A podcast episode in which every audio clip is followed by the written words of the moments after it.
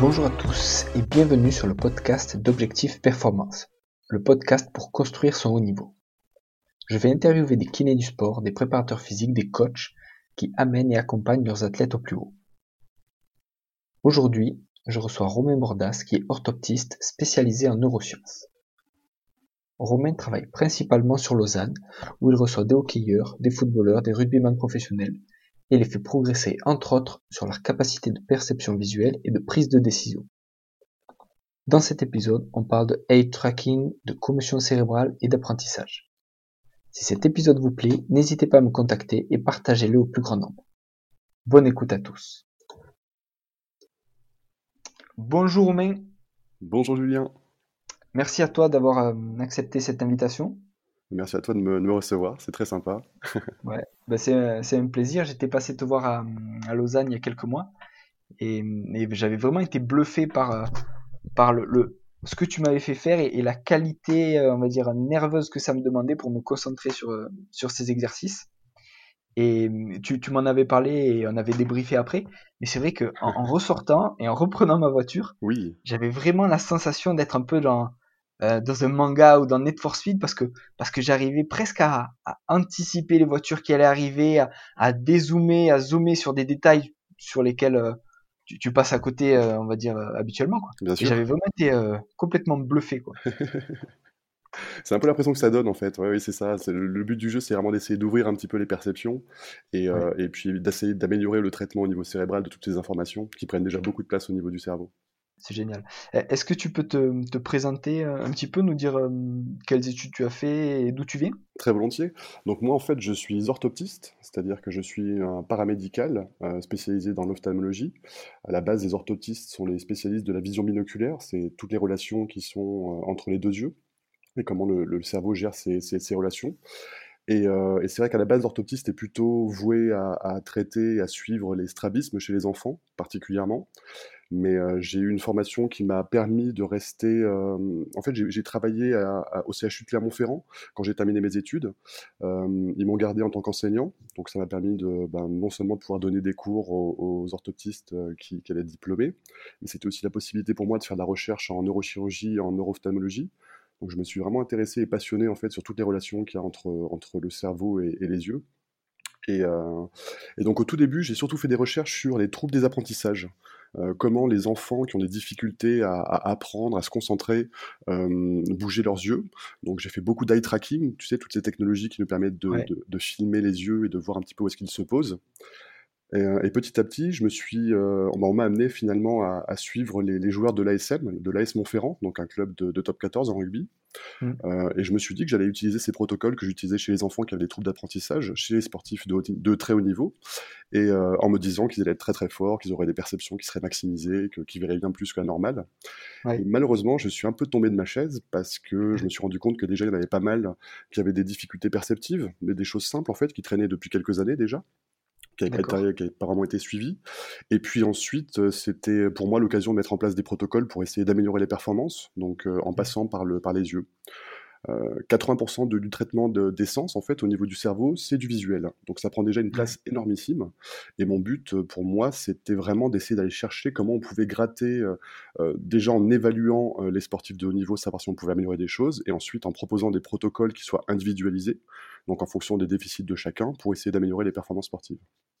C'est génial. Et tu disais qu'ils avaient des petits défauts par rapport à ce que tu pensais à la base. Et tu penses que c'est on va dire, des défauts ou des erreurs qui dataient de quelques années auparavant, ou que c'était vraiment quelque chose, on va dire, de naissance et qu'ils n'avaient pas stimulé leur vision dans un sens et qui faisait qu'ils traînaient un peu ce déficit? Il y avait un peu de tout en fait. On avait des sportifs qui ne voyaient pas forcément bien des deux côtés. J'avais des sportifs qui avaient des troubles au niveau du champ visuel, dans la perception des couleurs, donc des choses qui pouvaient être aussi congénitales, mais dont ils n'étaient absolument pas au courant. Donc déjà le fait de poser un mot sur une difficulté de perception, ça leur permettait de comprendre et d'expliquer certains phénomènes qui étaient assez incompréhensibles pour eux, notamment dans la performance sportive, mais dans la performance sociale aussi. Ouais. Et voilà, c'était vraiment dans ce sens-là en fait que j'ai attaqué ces gars. Donc le premier en fait, il faut pas voir que les sportifs de haut niveau, on pense souvent qu'ils sont traités par les meilleurs praticiens, par les meilleurs ophtalmos, les meilleurs orthopédistes et tout. En règle générale, c'est vrai, parce qu'il y a souvent des suivis et des partenariats avec des hôpitaux locaux, ou en tout cas des centres universitaires, mais... On peut plus prendre la vision comme juste une simple acuité visuelle. C'est pas parce qu'un sportif voit 10 dixièmes d'un côté et 9 dixièmes de l'autre, comme ferait n'importe quel mortel en fait. On doit pas se limiter à ça, parce que moi je m'étais rendu compte par exemple que j'arrivais à voir des sportifs qui avaient 16 dixièmes sur un œil et qu'ils avaient 9 dixièmes de l'autre côté. Et ce déséquilibre faisait qu'ils n'étaient pas confortables du tout, notamment dans les perceptions binoculaires. Donc on s'est plutôt posé la question comment on peut améliorer, comment on peut optimiser surtout ces perceptions en allant chercher un petit peu plus loin dans les échelles d'acuité. Ouais, et sur cet exemple que tu viens de donner, du coup, est-ce que tu as des outils pour augmenter, pour passer de 9 dixièmes à 16 dixièmes ? Ouais. Ou comment tu le fais travailler là-dessus ? Alors, c'est pas vraiment un travail qu'on va faire. Là, c'est vraiment purement perceptif. C'est plutôt dans l'évaluation, en fait, que je vais voir qu'il y a cette différence d'acuité visuelle, par exemple. Et le but du jeu, ça va être de l'amener voir des spécialistes de la vision, que ce soit des ophtalmologistes. En règle générale, c'est des ophtalmos. Mais par exemple, dans d'autres pays, comme en Suisse, ça peut être des optométristes. Et en fait, le but, c'est vraiment de les amener à des personnes qui sont très qualifiées et très diplômées dans la réfraction pour essayer d'améliorer ces perceptions. Alors, en règle générale, le but du jeu, c'est de monter les deux yeux à 16 dixièmes quand on le peut. Mais quand on est face à des troubles congénitaux par exemple, ou des choses qui peuvent s'expliquer parce que l'acuité visuelle est toujours restée maximale à 9 dixièmes, et ben parfois il faut réduire un tout petit peu l'œil qui est à 16 dixièmes pour essayer de rendre en tout cas un équilibre et qu'il n'y ait pas un effort d'accommodation qui soit fait en trop. D'accord, et tu le fais via des lentilles ou via quelque chose comme ça pour lui diminuer, d'accord. Alors deux possibilités. Par exemple, un petit hypermétrope qui n'aurait pas forcément besoin d'une correction optique, je vais le conseiller, en tout cas pour un sportif, je vais recommander qu'il ait cette petite correction optique en dehors du sport. Souvent, nous on le voit dans le milieu du hockey par exemple, les sportifs qui vont jouer à l'extérieur, ils ont souvent 4 à 5 heures de bus, et la plupart du temps, ils sont sur leur portable, ils sont sur leur smartphone, donc là ils sont vraiment dans une phase où ils vont beaucoup accommoder, ils vont voir quelque chose, ils vont solliciter la vision de près en fait, et du coup ils vont beaucoup accommoder et converger, et disons que si on peut les aider en leur apportant cette petite correction optique, ils vont pas s'épuiser comme ils le feraient naturellement jusqu'au moment où ils vont arriver sur la glace et où ils auront épuisé tout leur potentiel en fait d'accommodation, de convergence, enfin voilà, ils auront déjà épuisé surtout beaucoup d'énergie au niveau cérébral, alors que c'est là où ils en ont le plus besoin. Oh, c'est énorme. Et du coup, tu travailles avec plein de sportifs. Il y a des rugbyman, donc tu parlais d'hockeyeurs. Oui. Je t'ai vu aussi bosser avec des pilotes de Formule 1, des boxeurs, des skieurs. Et j'avais été interloqué par... tu faisais quelque chose juste avant une descente, je crois que c'était... tu le faisais sur une skieuse. Et aussi, tu montrais sur un boxeur juste avant un combat. Vraiment, les sportifs sont en tenue, tout ça, t'as l'impression que c'est 5 minutes avant le démarrage, quoi. Ouais. Et tu leur fais visualiser quelque chose, tu les stimules juste avant on va dire l'impact, quoi. Exactement. Alors dans notre prise en charge, on a d'abord la partie d'évaluation, ensuite on a la partie neurostimulation, neurotraining, on va vraiment essayer d'améliorer les performances, et quand on connaît bien nos sportifs, on peut leur proposer de les accompagner avant les événements sportifs. Donc moi je l'ai beaucoup fait avec Romain Grosjean pendant 3 ans sur les Grands Prix de F1, un peu partout dans le monde, ou avec d'autres sportifs, donc des skieurs de l'équipe suisse, ou le boxeur Johan Congolo. Là le but c'est vraiment d'activer les perceptions. Nous, on connaît parfaitement le sportif et du coup, on va essayer de le guider en le faisant travailler un petit peu comme on le fait travailler dans notre laboratoire de sciences cognitives. Mais le but, c'est vraiment juste déjà d'activer les perceptions et ensuite de lui apprendre à traiter en le mettant toujours dans ce mode où il est dans un mode de consommation d'énergie minimale, tout en ayant un niveau de concentration maximale. Donc le but, voilà, c'est ça, c'est de jouer avec cet énervement et cette adrénaline qu'on a un petit peu avant l'événement, mais de la canaliser et surtout de la mettre en priorité sur les flux entrants au niveau sensoriel. C'est énorme. Et est-ce que tu as l'inverse, c'est-à-dire est-ce que par exemple post-combat ou post-descente, tu as, on va dire, des techniques ou des outils pour leur permettre de récupérer au niveau nerveux et au niveau visuel? Est-ce que tu utilises quelque chose ? Pas spécialement. Pour la partie récupération, les sportifs, ils se connaissent parfaitement et souvent, ils ont déjà des processus. Alors, il y en a pas mal qui méditent, il y en a qui font du décrassage. Enfin, tout dépend en fait de leur technique propre. Mais c'est vrai que moi, sur la partie récupération, je suis plutôt à les guider, à être autour d'eux. Alors, pour des sports de combat, souvent, c'est pour vérifier qu'il n'y a pas de commotion cérébrale derrière. Donc, mais voilà, c'est plutôt du suivi pour être sûr que mon sportif soit pas touché, en tout cas au niveau du visage, ou qu'il n'ait pas été commotionné. Et tu bossais avec des clubs de NBA, c'est ça ? Oui, alors j'ai eu l'occasion, quand je travaillais à Los Angeles, de travailler avec un peu de tout, avec la NHL, avec la NFL, avec la NBA. Ouais. Alors j'ai eu l'occasion d'être le référent des Lakers pendant une semaine. C'est une histoire un petit peu drôle, puisque j'ai fait des réunions avec les médecins du comité médical des Lakers, qui étaient très impressionnés par le travail, qui étaient très intéressés pour travailler avec nous. Donc ils ont accepté en fait un accord de principe pour qu'on soit référent, pour que je sois référent des Lakers. Et Magic Johnson est arrivé une semaine après et il a viré toute l'équipe médicale, il a viré tout le monde, ce qui fait que je n'ai pu être référent des Lakers qu'une semaine. Oh merde. Oh, c'est chaud, une semaine. Ben, c'est pas grave. J'ai quand même eu l'occasion de rencontrer en tout cas la plupart des Français de la NBA.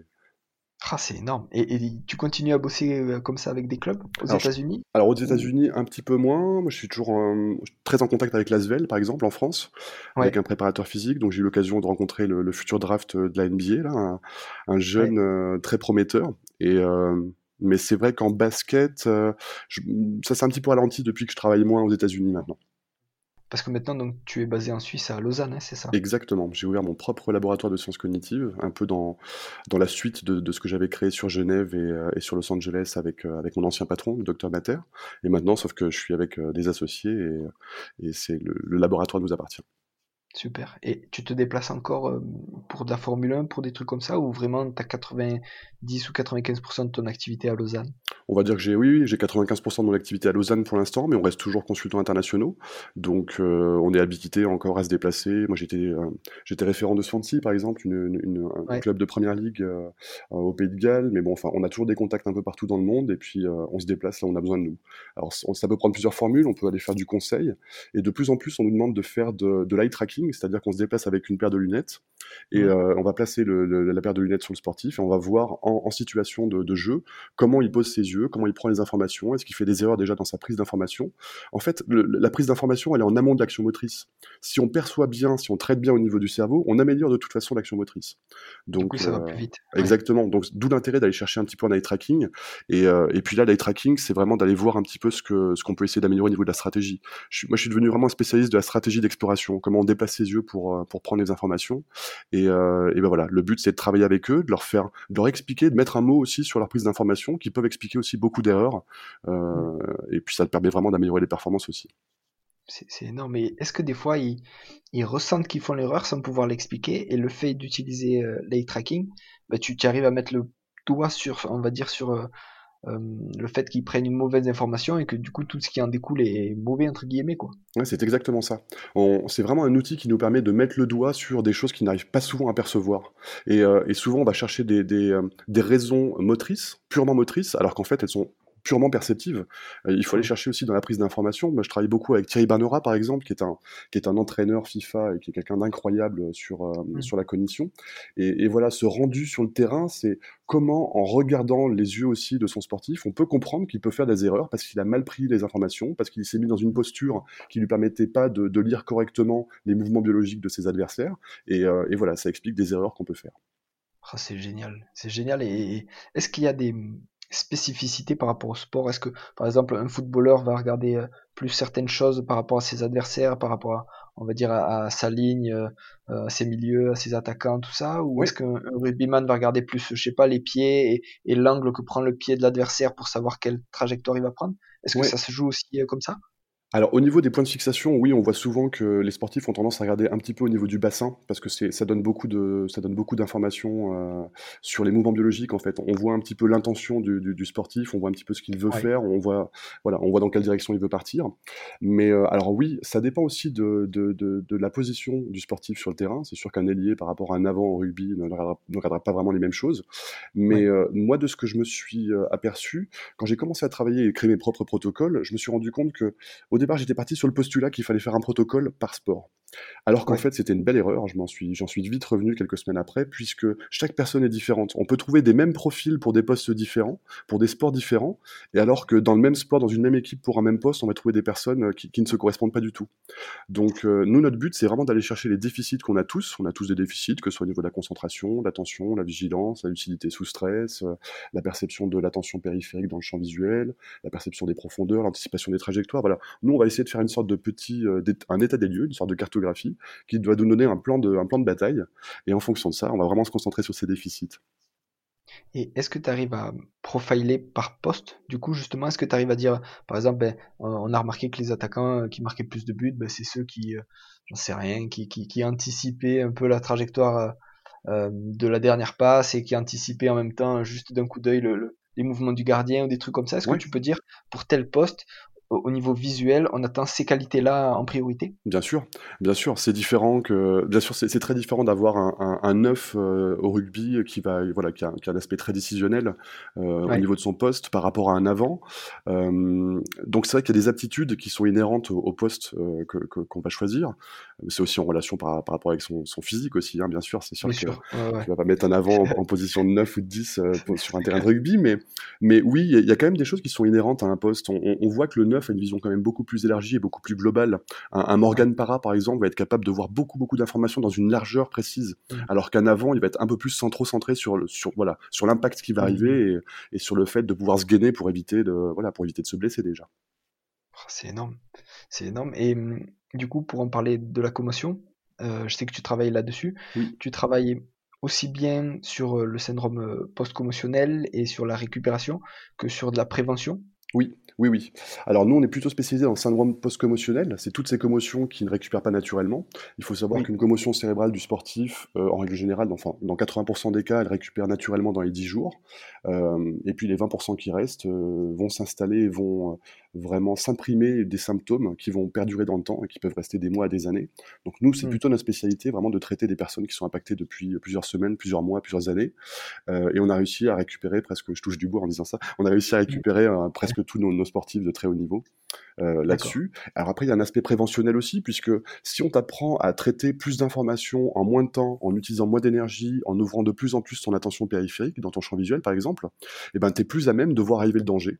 Un hockeyeur verra une charge de hockey arriver assez rapidement, parce qu'il aura réussi à ouvrir suffisamment ses perceptions. Il y a tout cet aspect aussi sur le temps de réaction et le temps d'acquisition des informations.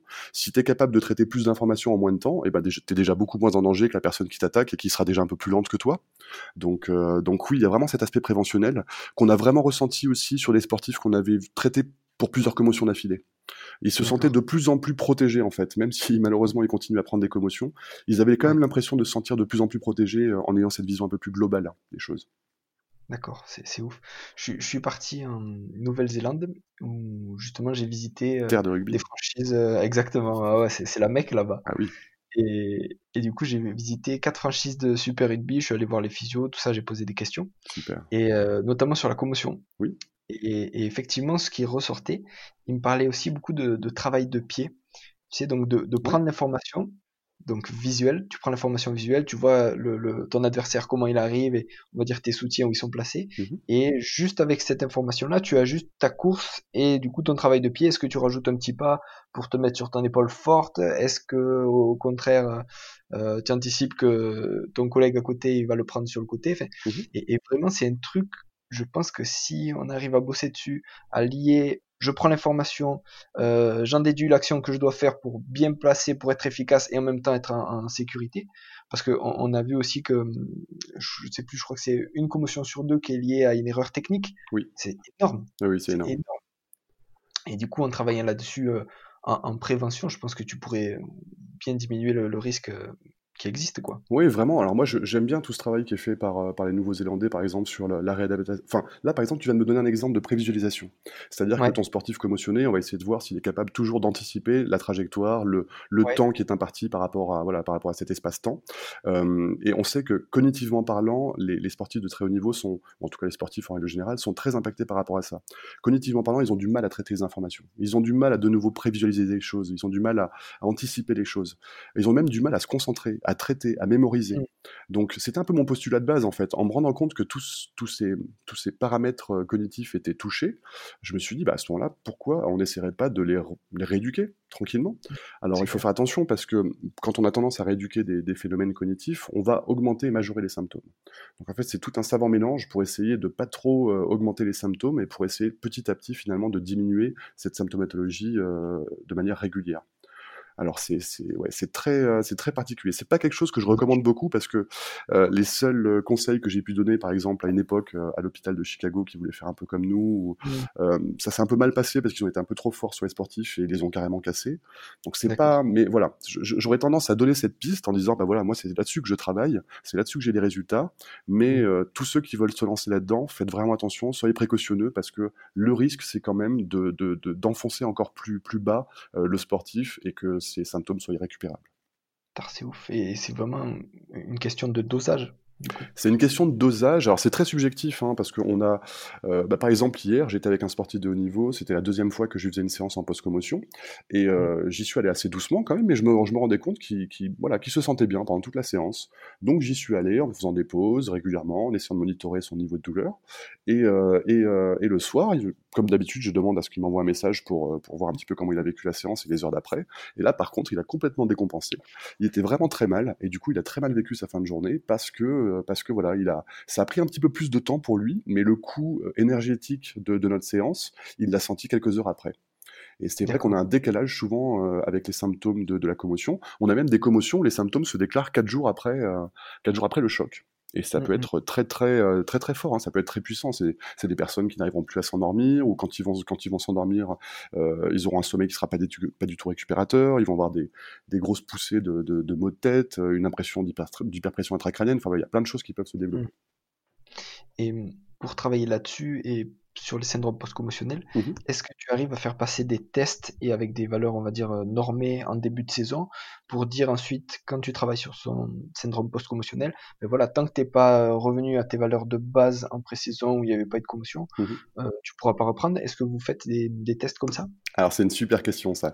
Déjà, nous, on travaille en pluridisciplinaire. C'est-à-dire que, par exemple, avec l'ASM, moi, ça fait 10 ans que je suis référent pour l'ASM, notamment sur la commotion, mais je travaille avec les médecins du sport, je travaille avec les biochimistes qui s'occupent des marqueurs du sang, avec des nutritionnistes qui sont spécialisés dans la commotion cérébrale. Donc, on est vraiment pluridisciplinaire. Le but, c'est vraiment qu'on essaie d'apporter tous des données et des infos. Et je suis tout à fait d'accord avec toi que l'intérêt, c'est aussi d'avoir une baseline. C'est aussi de tester les sportifs en début de saison pour savoir, avoir un état des lieux, en fait. C'est bien d'avoir un état des lieux au niveau neuropsychologique, d'avoir un QI performance, par exemple. Pas besoin de faire 4h30 de bilan pour avoir un QI verbal, ça ne servira pas à grand-chose. Mais oui, travailler un petit peu sur les tests de dépistage de la commotion. Moi, ce qui m'intéresse beaucoup, c'est l'oculomotricité. Je me suis vraiment rendu compte qu'un sportif commotionné ne va pas déplacer ses yeux comme d'habitude. Par exemple, sur une poursuite, quand il va suivre un élément qui est en mouvement, au lieu d'avoir une poursuite bien lisse, c'est-à-dire des mouvements qui se déplacent de manière totalement linéaire, lui, il aura tendance à développer des micro-saccades, par exemple. Et moi, ça m'interpelle un petit peu, et c'est un argument pour moi aussi, pour expliquer aux entraîneurs et aux médecins du sport de l'équipe que dans une situation pareille, c'est dangereux de remettre le sportif sur le terrain, parce qu'il ne va pas voir les choses correctement. Alors, il n'aura pas une vision saccadée, hein, le cerveau, il a tendance à combler les trous, hein, le cerveau est très très malin pour ça, mais par contre, ça a un coût, et puis c'est surtout des possibilités d'erreur, parce que même s'il comble les trous, il va essayer de faire suivre l'action qu'il a vue avant avec l'action qu'il a vue après, mais ça se trouve, il y a un ballon qui est passé au milieu, il y a un gars qui commençait à attaquer, enfin voilà, il y a plein de choses qui font que c'est dangereux de laisser le sportif sur le terrain. D'accord, c'est impressionnant. Mais l'intérêt de faire la baseline est super important pour moi. C'est vrai qu'à l'ASM, par exemple, tous les sportifs, tous leurs rugbymen, ils ont une baseline de oculomotricité et le médecin est capable de comparer, après un choc, de vérifier si ça correspond à l'oculomotricité que moi j'avais trouvée à froid, à blanc, et alors qu'il n'y avait pas d'atteinte. Est-ce que faire ça, justement, par exemple, sur une baseline, sur des joueurs du centre de formation qui signent en pro, tu vois, leur premier contrat pro, ou je sais pas, à un âge où tu peux dire qu'ils sont matures au niveau visuel, tu leur fais tous passer une baseline, et en fonction des années aussi, tu pourrais voir, je sais pas, sur 5 ou 10 ans, comment ça évolue, en fonction du nombre de commotions, comment ça évolue. Ça serait énorme de faire un truc comme ça. Et bah du coup, j'ai un peu cette chance-là, puisque ça fait 10 ans que je suis référent chez eux, ça veut dire qu'ils ont quand même des rugbyman qu'ils ont gardés presque 10 ans, hein. Il y a des gars qui font partie des meubles, et c'est vrai qu'en les suivant d'année en année, et en faisant un bilan annuel, ça me permet vraiment de suivre l'évolution, et on voit qu'il y a une évolution. On voit qu'il y a une évolution au niveau de la vision, on voit qu'on a une évolution au niveau des perceptions, au niveau de la cognition, on voit une évolution en fonction des commotions cérébrales, on voit une évolution en fonction de plein de choses, donc rétrospectivement parlant, bien sûr qu'on peut faire ce type d'études, mais il faudrait beaucoup, beaucoup de cas pour réussir à faire des vérités générales, on n'en est pas du tout là. Il faudrait 500 cas, enfin voilà, ça demande beaucoup, beaucoup de travail, mais en tout cas, les premières pistes qu'on a nous donnent des indications pour aller dans telle ou telle direction. Et t'as comparé avec une population témoin, des gens lambda que tu suis depuis une dizaine d'années, sans commotion, ou avec des sports avec peu de risque de commotion. Disons que j'ai l'expérience de personnes qui ont le même âge, c'est-à-dire entre 18 et 25 ans, chez qui j'avais fait pas mal de tests comme ça, et je peux comparer, mais après d'avoir une véritable normalité, non, c'est un peu plus compliqué que ça, et je l'ai pas encore. Je l'avais sur les appareils de vidéocolographie, par exemple, où là j'avais établi des normes pendant des années, grâce à des élèves avec qui je travaillais à l'école d'orthopsie, en faculté de médecine de Clermont-Ferrand. Mais depuis, on n'a pas vraiment retravaillé tout ça. Si on avait des chercheurs qui voulaient mettre le nez dans les datas, avec plaisir, mais il fallait tout reprendre. Ouais. Il faut que tu passes une annonce, il faut trouver, là. Ben, j'essaie déjà de me lier avec certains mouvements universitaires de Lausanne. Moi, ça fait qu'1 an que je suis à Lausanne. Donc, c'est vrai qu'on essaie de créer des liens avec l'hôpital ophtalmique, par exemple. C'est l'hôpital du coin qui est uniquement dédié à l'ophtalmologie, qui est un pôle énorme avec de la recherche, avec des gens brillantissimes, avec professeur Brua, professeur Kawasaki. Enfin, c'est vraiment des pontes dans le milieu. Et ça me permettrait aussi de me rouvrir un tout petit peu plus sur la recherche, sachant que je travaille toujours avec des milieux de recherche. Je travaille toujours comme référent avec le Centre National d'Études Spatiales à Paris, par exemple, pour un protocole pour les astronautes. Je travaille toujours avec le CHU de Clermont-Ferrand, les HUG de Genève aussi, c'est l'hôpital universitaire, notamment sur les nouveaux marqueurs sanguins de la commotion. Enfin, il y a plein de choses. Le but, c'est vraiment de travailler en réseau et de partager à fond. C'est clair. Et tu parlais des spationautes, du coup, qu'est-ce que tu peux leur faire faire, sur quoi tu travailles? Alors là, c'est un projet que j'avais monté il y a quelques années déjà avec le Centre National d'Études Spatiales à Paris, qui avait été validé par l'Agence Spatiale Européenne. C'est surtout de travailler le problème de la vie en apesanteur et de la vie dans la station ISS. C'est qu'on est sur des paramètres très très différents. Une rotation solaire, c'est 6 heures, on a des différences de pression, on a plus cette gravité, donc les fluides corporels il y a plein de choses qui se font, même au niveau de la déformation de la vision. On sait que les spationautes, quand ils rentrent, ils vont développer beaucoup de pathologies rétiniennes par ces phénomènes en fait de différence de pression. Il y a souvent des atteintes du nerf optique. Enfin, c'est des choses qui me passionnaient un tout petit peu, et je m'étais dit, est-ce que ça vaudrait pas le coup de les évaluer un petit peu plus fort, c'est-à-dire pas juste l'acuité visuelle et faire un fond d'œil, mais essayer d'aller traiter, enfin en tout cas essayer d'aller analyser d'autres paramètres de la vision, comme la perception des contrastes, la perception des couleurs, des formes d'acuité dynamique. Je m'étais posé beaucoup de questions avec ces équipes de recherche, et on était vraiment tombé d'accord sur le fait qu'on était vraiment resté un petit peu superficiel par rapport à ces études-là, même s'il y a beaucoup d'études qui sont faites dans la station ISS. Attention, ils font beaucoup de choses. Mais voilà, on s'était posé ces questions-là et à se demander si on ne pouvait pas essayer d'aller gratter un tout petit peu plus loin, ou en tout cas de chercher d'autres paramètres, puisque la vision elle est aussi importante pour un astronaute que pour un sportif de haut niveau. Complètement. C'est impressionnant tout ce qu'il y a à faire et toutes les perspectives qui sont immenses, quoi. En fait, je pense qu'il y a tout à faire, mais il faut que... Moi, je recommande toujours d'être spécialisé dans son domaine. C'est-à-dire qu'aujourd'hui, par exemple, je vois des kinés qui font du vestibulaire, mais qui commencent à traiter la convergence oculaire. Alors, j'en ai vu qui traitaient ça, par exemple, chez les commotionnés. Moi, ce qui ne me va pas du tout, parce que je ne recommande pas du tout de travailler la convergence oculaire sur une commotion. On va augmenter les symptômes pour pas grand-chose. On peut faire cette rééducation quand le gars ira mieux. Je pense que c'est bien de travailler dans un milieu pluridisciplinaire à partir du moment où chaque personne est spécialisée dans son domaine. Alors je suis pour... c'est bien d'échanger. Moi, je suis pour que les gens se forment à tout, ou en tout cas s'ouvrent l'esprit sur tout. Mais voilà, j'aurais du mal à proposer une formation pendant 6 mois et ensuite de dire au gars, maintenant t'es orthoptiste spécialisé en neurovision en 6 mois. On mettait 3 ans et demi à se former, j'ai mis 3 ans et demi à former, j'ai mis 3 ans et demi à former les jeunes orthoptistes avec qui j'ai travaillé ensuite. Et je pense vraiment que c'est important de maîtriser le sujet qu'on essaie de faire. Moi, j'ai absolument pas la prétention de tout connaître dans mon domaine. Au contraire, je me documente, je fais des erreurs régulièrement, j'apprends beaucoup de toutes ces erreurs. On est plusieurs, en plus, avec mon collègue Fabien Equet, on en parle régulièrement, on se remet en question tout le temps. Et voilà, je recommande vraiment à tout le monde de s'ouvrir l'esprit sur plein de choses, mais par contre, d'avoir des référents dans chaque domaine pour être sûr de ne pas dire des bêtises. et de tout mettre en commun pour on va dire, élever le niveau de chacun et améliorer les compétences spécifiques. Ouais. Moi, en tant que précurseur dans la neurovision, je m'étais attaqué au Centre National d'Études Spatiales à Paris, parce que je m'étais dit, c'est les pontes dans la discipline, ou en tout cas en sciences. Ouais. Donc, s'ils acceptent les bases que j'ai à présenter sur mon travail, c'est qu'au moins, je serai tranquille par rapport à ça, je ne serai pas facilement attaquable. Et voilà, je me suis confronté à ça, je me suis confronté avec des neurologues, des neurochirurgiens à UCLA, en Californie, où je leur expliquais un petit peu mon travail, les mecs me posaient beaucoup de questions, discussions. Enfin voilà, c'est dans les échanges en fait qu'on apprend déjà à argumenter son propre travail et ensuite à améliorer les choses. Hein. On apprend tous les jours pour s'améliorer.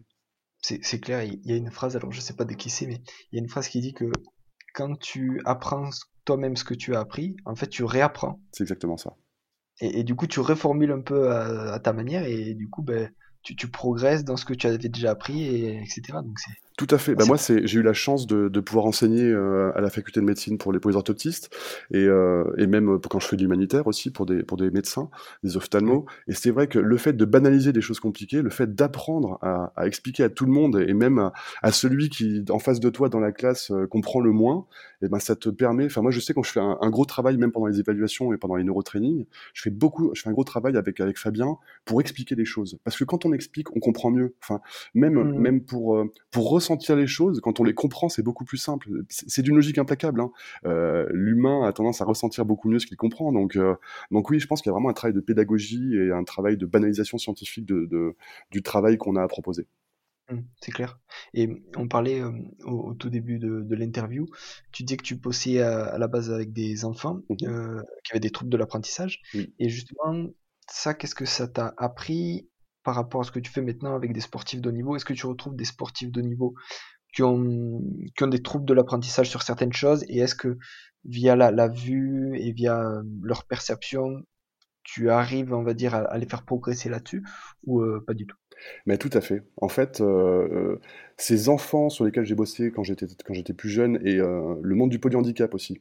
J'ai beaucoup travaillé dans le monde du polyhandicap, et ça m'a beaucoup appris. Alors, je peux pas faire la comparaison avec des enfants et des polyhandicapés, avec des sportifs de haut niveau, mais en tout cas, ce que j'ai appris de ces enfants et de ces cas très particuliers qui sont souvent extrêmes, ça m'a permis de transposer à des déficits qui sont moindres chez les sportifs de haut niveau, mais qui ont un impact très important. Et vu qu'on se dit, t'as un petit problème de concentration, d'attention, t'es sportif de haut niveau, ça passe avec l'adrénaline, avec la motivation, avec t'as la pression de ton contrat, la pression des médias, il y a beaucoup de choses. Mais ça suffit pas souvent, et c'est vrai que si on traite cette petite chose qu'on a laissée de côté pendant des années, et ça permet vraiment d'améliorer jusqu'à la performance sportive. Mais les répercussions sociales sont immenses aussi. J'ai pas mal de sportifs de très haut niveau qui sont universitaires et qui se rendent vraiment compte qu'ils sont capables d'absorber beaucoup plus d'apprentissage et de connaissances, et surtout ils arrivent à les garder beaucoup plus longtemps en termes de mémorisation. Donc ça les aide particulièrement à digérer ça à une période de leur vie où ils font deux choses en même temps. Ouais. Avec tout ce que tu fais, la question que je me pose aussi, c'est comment tu arrives à t'organiser, parce que tu parlais beaucoup de voyages, d'aller aux États-Unis et de suivre Romain Grosjean en F1. Comment toi-même tu arrives à être performant sur ton organisation et sur aussi ton apprentissage et ton réapprentissage sur une journée type? Comment tu t'organises? Je suis un Suisse allemand, je suis très organisé déjà. Je suis maniaque comme c'est pas permis. Moi, je suis marseillais, c'est un peu plus compliqué. Ouais, mais ça y fait. C'est vrai que je suis très organisé, et puis je dors peu, et puis j'adore mon boulot, donc c'est vrai que je suis pas trop à compter mes heures, mais c'est vrai que depuis 5-6 ans, il arrive de faire des semaines de 70 heures, quoi. Ouais. Mais le but, c'est vraiment juste de se faire plaisir aussi. Soit c'est 70 heures qui passent vite, parce que j'en ai plus de la moitié qui sont des séances, et ces séances-là m'apportent beaucoup. Il y a beaucoup d'échanges avec les sportifs, même avec les élites professionnelles. On travaille avec des élites professionnelles, on peut pas trop en parler pour l'instant parce que on est en train de créer des partenariats, mais il y a aussi beaucoup de choses qu'on peut faire, et on apprend beaucoup. Il y a même des séances où on n'a plus l'impression que c'est des séances, on passe du temps avec des gens qui deviennent des amis, donc parce qu'on partage tout en fait, sous le couvert du secret médical en plus, donc on a vraiment cette facilité de parler de tout, et voilà, on entre un petit peu dans la vie des gens, et puis vu qu'ils savent que moi j'ai pas de vie à côté, ils partagent avec moi. Non, je plaisante, j'ai quand même beaucoup de chance. Le rythme c'est bien calmé depuis que je bosse plus entre la Suisse et les États-Unis. Ouais. Et en fait, c'est vraiment la passion de ce que tu fais et le fait d'aimer ce que tu fais qui te permet de tenir et de nourrir ce que tu fais, quoi. Ouais, vraiment. Déjà, je suis bien entouré. Je suis entouré de ma famille, de mes amis, et puis voilà, même dans mes associés, c'est des amis aussi. Donc voilà, de travailler pour ce groupe en se disant, on essaie de tous s'élever en même temps, c'est super important. Et surtout, on a beaucoup de chance d'avoir beaucoup de reconnaissance de nos sportifs. C'est-à-dire qu'il y a beaucoup de ressentis, en fait, dans nos approches. Le fait qu'ils ressentent des nouvelles choses, qu'ils ont des nouvelles perceptions, qu'ils qu'ils arrivent à faire qu'ils arrivent à atteindre des performances qu'ils n'auraient jamais imaginées, et ben c'est un partage qui est très facilité en fait, parce que c'est souvent que des choses bonnes, donc voilà, on en rit beaucoup, on en plaisante beaucoup, et puis c'est du bonheur de continuer à bosser pour des gens qui sont très reconnaissants. Ouais, complètement, ça c'est génial. Et je voulais voir avec toi aussi quels sont tes mentors, les gens qui t'inspirent et qui t'ont mené dans ce métier et qui te continuent à t'inspirer, à te passionner et à faire que ça avance, quoi. Ouais. Bah, j'ai eu 3 mentors quand j'étais à Clermont-Ferrand. J'ai d'abord la doctoresse Hélène Dalins, qui est une neuro-ophtalmologue qui est brillantissime et qui est aussi... c'est quelqu'un qui ne se mettait pas vraiment en avant, c'est vraiment quelqu'un de très discret, qui aurait le niveau pour être professeur, mais qui voulait pas rentrer dans ce type de combine. Et en fait, voilà, elle m'a vraiment tout appris sur la neuro-ophtalmologie. J'ai eu mon ancienne directrice d'école d'orthopsie, qui était Marie Solé, une personne incroyable, vraiment, et Michel Nerial, une orthoptiste brillantissime, qui malheureusement est décédée trop tôt. Ça, c'est vraiment les 3 personnes qui m'ont formé et qui m'ont donné cette envie. Je me souviens que tu me demandais aussi quel bouquin m'avait inspiré. Et ben, ma directrice m'avait donné un bouquin qui s'appelle « L'homme qui prenait sa femme pour un chapeau ». On en reparlera si tu veux, mais voilà, c'est elle qui m'a vraiment lancé dans la neurovision, en fait. C'est vraiment elle qui m'a donné cette envie d'aller gratter un domaine que personne ne voulait gratter parce que c'est compliqué, c'est pluridisciplinaire. Mais j'ai vraiment eu ces 3 personnes-là. Et ensuite, en Suisse, j'ai eu 2 rencontres. J'ai eu Frédéric Duranton, qui est un orthoptiste avec qui je me suis lié d'amitié, et mon ancien patron, le docteur Michel Mater, qui est une personne brillantissime. Il fait partie de ces gens qui sont humaines, qui ont envie de transmettre, et voilà, qui sont très ouverts d'esprit sur toutes les nouvelles technologies, sur les nouvelles prises en charge. Et voilà, j'ai beaucoup de reconnaissance envers ces gens-là. Ouais. C'est moi ce qui m'impressionne dans ton domaine, c'est que on a l'impression que c'est vraiment au tout début d'un truc immense. Ouais. Parce que y avait une phrase aussi que tu avais dite, c'était que l'œil c'est la porte d'entrée vers le cerveau. Exactement. Et c'est quasiment une des seules portes d'entrée sur laquelle on peut influer, tu vois. Bah, c'est ça. Et je me dis, mais les perspectives, tu vois, au niveau préparation physique, au niveau préparation mentale aussi, ça se développe à fond et tout.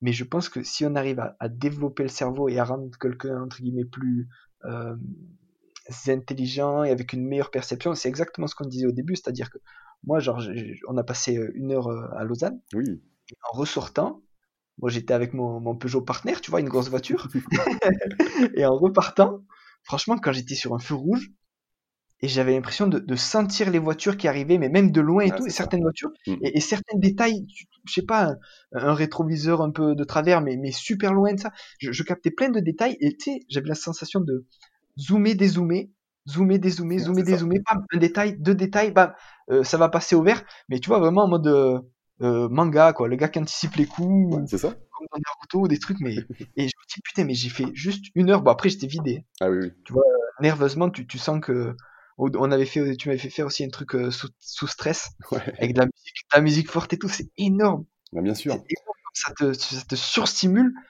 et en même temps ça dure pas trop longtemps, mais heureusement parce que t'es HS, quoi. Ah, c'est sûr, ça prend vraiment beaucoup d'énergie, mais je suis d'accord avec toi qu'on est sur quelque chose de nouveau et sur quelque chose de grand, c'est certain. C'est sûr que si tu mets un casque d'IRM fonctionnel à un sportif, tu lui fais traiter beaucoup d'informations visuelles comme nous on le fait traiter en le monitorant, et tu le mets sur un plateau de proprioception, là t'as le cerveau qui est allumé, quoi. T'as tout le cerveau qui est allumé. Donc en fonction de comment tu le fais travailler, et ben, c'est à toi d'allumer les bonnes zones du cerveau, de faire ça de manière correcte, de manière graduelle, de manière progressive et intelligente. Et je pense vraiment qu'on est sur quelque chose de grand, en tout cas, dans le sens où, en plus de ça, vu qu'on arrive à traiter des pathologies qui sont très difficiles à traiter, hein, enfin, je pense que dans le monde, on doit être une des rares équipes médicales et cliniques qui a cette prétention d'avoir presque 100% de réussite sur la récupération des commotions cérébrales. Et ben voilà, je pense qu'on est vraiment sur quelque chose... Pourtant, c'est d'une logique implacable, hein. J'ai pas la prétention d'avoir révolutionné quelque chose, mais c'est vrai, quand on se dit, bah voilà, on a une souffrance du cerveau, on a 2 possibilités. Alors, soit on ouvre le cerveau, mais on sait pas ce qu'on touche, parce que de toute façon, c'est pas superficiel. Soit on passe par un autre moyen. Alors, bah, les yeux, c'est 80% des informations sensorielles. Si on met un plateau, on est presque à 100%. Est-ce que ça vaut pas le coup, justement, de rééduquer en passant par les yeux? Mais par contre, en monitorant les déficits, en les évaluant d'abord, en les évaluant ensuite, enfin, voilà, c'est parti enfin, c'est simple comme bonjour. Et quand je présentais ça à des neurologues, et des neurochirurgiens, mais même aux États-Unis, les mecs me regardaient ébahis en disant mais pourquoi on n'y a pas pensé, c'est une logique implacable. C'est énorme, c'est énorme. Et en plus, on a en amont de la performance et de l'action motrice. Donc voilà, il y a vraiment tout intérêt à travailler sur ce flux. Hein, ce flux sensoriel est très important. Mais il faut le comprendre. Il faut le comprendre. Voilà, tout est. Il faut savoir que dans la rétine, tout est inversé. Tout ce qui est vu en haut est perçu par la rétine basse. Tout ce qui est vu à droite est vu par le cerveau gauche. Enfin voilà, il y a une décussation chiasmatique. Après, dans le traitement des informations sensorielles, il y a beaucoup de canaux différents qui traitent en fonction du niveau de détail et voilà. Il faut vraiment comprendre tout ça. Je pense qu'on peut pas s'improviser non plus dans travailler dans la vision. Je vois beaucoup de préparateurs qui travaillent avec des couleurs, avec des numéros, en pensant travailler avec la cognition, mais c'est pas ça. Travailler avec la cognition. Et au niveau des livres, du coup, tu en as cité un. Est-ce que tu en as d'autres qui t'inspirent ? Je crois que c'est vraiment celui-là qui m'a vraiment le plus inspiré. Après, c'est plutôt des bouquins d'ophtalmo pur.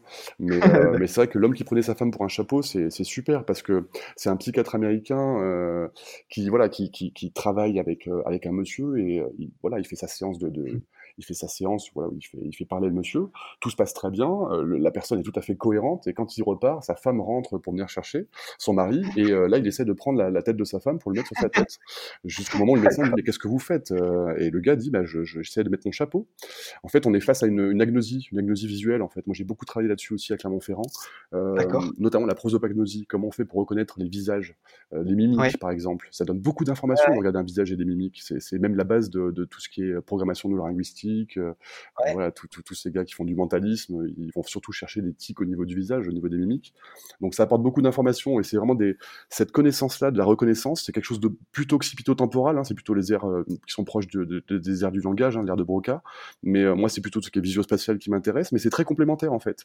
Et je voulais comprendre comment on comprenait. Comment on reconnaissait. Et c'est en travaillant sur la pathologie, en travaillant sur des gens qui n'arrivent pas à reconnaître, qu'on arrive à comprendre comment on reconnaît. Putain, c'est énorme. Je vois ça aussi chez les enfants. Il y a pas mal d'enfants autour de moi en ce moment.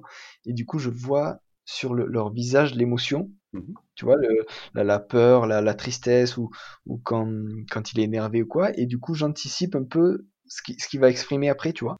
Moi, ce qui m'étonnait beaucoup quand je faisais de l'humanitaire, par exemple, c'est la connaissance des images. C'est-à-dire que je voyais que les enfants africains n'avaient pas connaissance. À partir de l'âge de 4 ans, un Européen, par exemple, il est capable de reconnaître toutes les images du monde. C'est-à-dire que tu lui montres un dinosaure, même si ça n'existe pas, ou un mammouth, il va te dire ce que c'est. Ou en tout cas, il va dire que c'est un animal, il va donner au moins la classe. En Afrique, les enfants ont moins d'accès à la télévision, moins d'accès au Walt Disney qui donne beaucoup d'informations, par exemple. Et du coup, il y a beaucoup d'images du monde qu'ils ne connaissent pas à l'âge de 4 ans. Alors que la plupart des enfants, normalement, à l'âge de 4 ans et demi, presque tout est acquis. Ou en tout cas, ils ont déjà acquis le plus gros du travail. Ils sont capables de classer, en tout cas, ou dire à quoi ça sert. Et j'avais vraiment ce problème de faire des bilans neurovisuels chez les Européens, et quand je le faisais, ces bilans neurovisuels en Afrique, au Mali notamment, je me rendais compte que la norme était complètement différente, et tu te rends vraiment compte que les acquisitions chez les enfants sont très dépendantes des stimulations qu'on a autour. Tu verras que même les mimiques et tout ça s'affine avec le temps. Les enfants sont plutôt bruts au départ, voilà, c'est pas content, et après il y a plein de notions et de finesses qui se mettent en place. Ah, c'est énorme. Mais c'est passionnant, c'est passionnant. Et tu vas encore en Afrique et tu fais encore du travail comme ça ? Alors, je reste référent pour la fondation humanitaire pour laquelle je travaille depuis 10 ans. Je suis le représentant en France et en Suisse de cette fondation qui s'appelle Les yeux du monde, Ulls del Món, parce que c'est une fondation qui est barcelonaise. Donc, Horos del Mundo dans la version castillane du nom. Mais voilà, c'est une fondation incroyable qui va surtout former les ophtalmos dans des pays difficiles. Donc, le but, c'est pas juste d'aller faire une mission humanitaire et d'aller aider pendant 2 mois et ensuite laisser les gens pendant 10 mois. Non, le but, c'est qu'il y ait un vrai suivi, c'est qu'on fasse des formations même à distance, on organise des cours en visioconférence, on va les aider sur place. Enfin, il y a vraiment beaucoup de choses qui se font, en plus de tout le travail qui est fait d'information, des mamans, des écoles. Enfin, il y a beaucoup de choses à faire. Mais j'ai moins l'occasion d'y aller maintenant, mais je reste toujours référent. Et puis dès que je peux essayer de leur donner un petit coup de main, même si c'est pour trouver du matériel à envoyer, j'essaie de faire ce que je peux modestement. C'est génial. Merci beaucoup. Merci à toi. Merci Romain. Tu nous donnes plein de pistes de réflexion et t'as un parcours passionnant, je trouve. C'est gentil, merci. Et pour conclure, est-ce qu'il y a un endroit où on peut te joindre ? Est-ce que tu as des réseaux sociaux où tu es plus actif que d'autres ? Bien sûr, déjà vous pouvez me retrouver sur Instagram ou sur Facebook, à mon nom, Romain Bordas, mais je vous conseille plutôt de venir sur notre site, www.visionsport.com ou .ch. Et puis là, il y aura plein d'informations. Enfin, faut surtout pas hésiter à nous contacter, même si vous avez des questions, si vous avez envie de partager des choses. On n'est pas juste là pour traiter des patients, on est aussi là pour partager avec des passionnés. Et voilà, faut surtout pas hésiter. En tout cas, venez voir notre site sur Vision Sports Center et venez découvrir un petit peu ce qu'on fait. Venez nous poser des questions, venez nous stimuler. C'est avec plaisir. Merci beaucoup, Romain. Avec plaisir. Merci à toi. Voilà. J'espère que vous vous êtes régalés. N'hésitez pas à me contacter ou à aller voir le site de Romain. Vous pouvez aussi le contacter directement. Si vous avez aimé cet épisode, je compte sur vous pour mettre une bonne note et le partager. À très bientôt pour un nouvel épisode.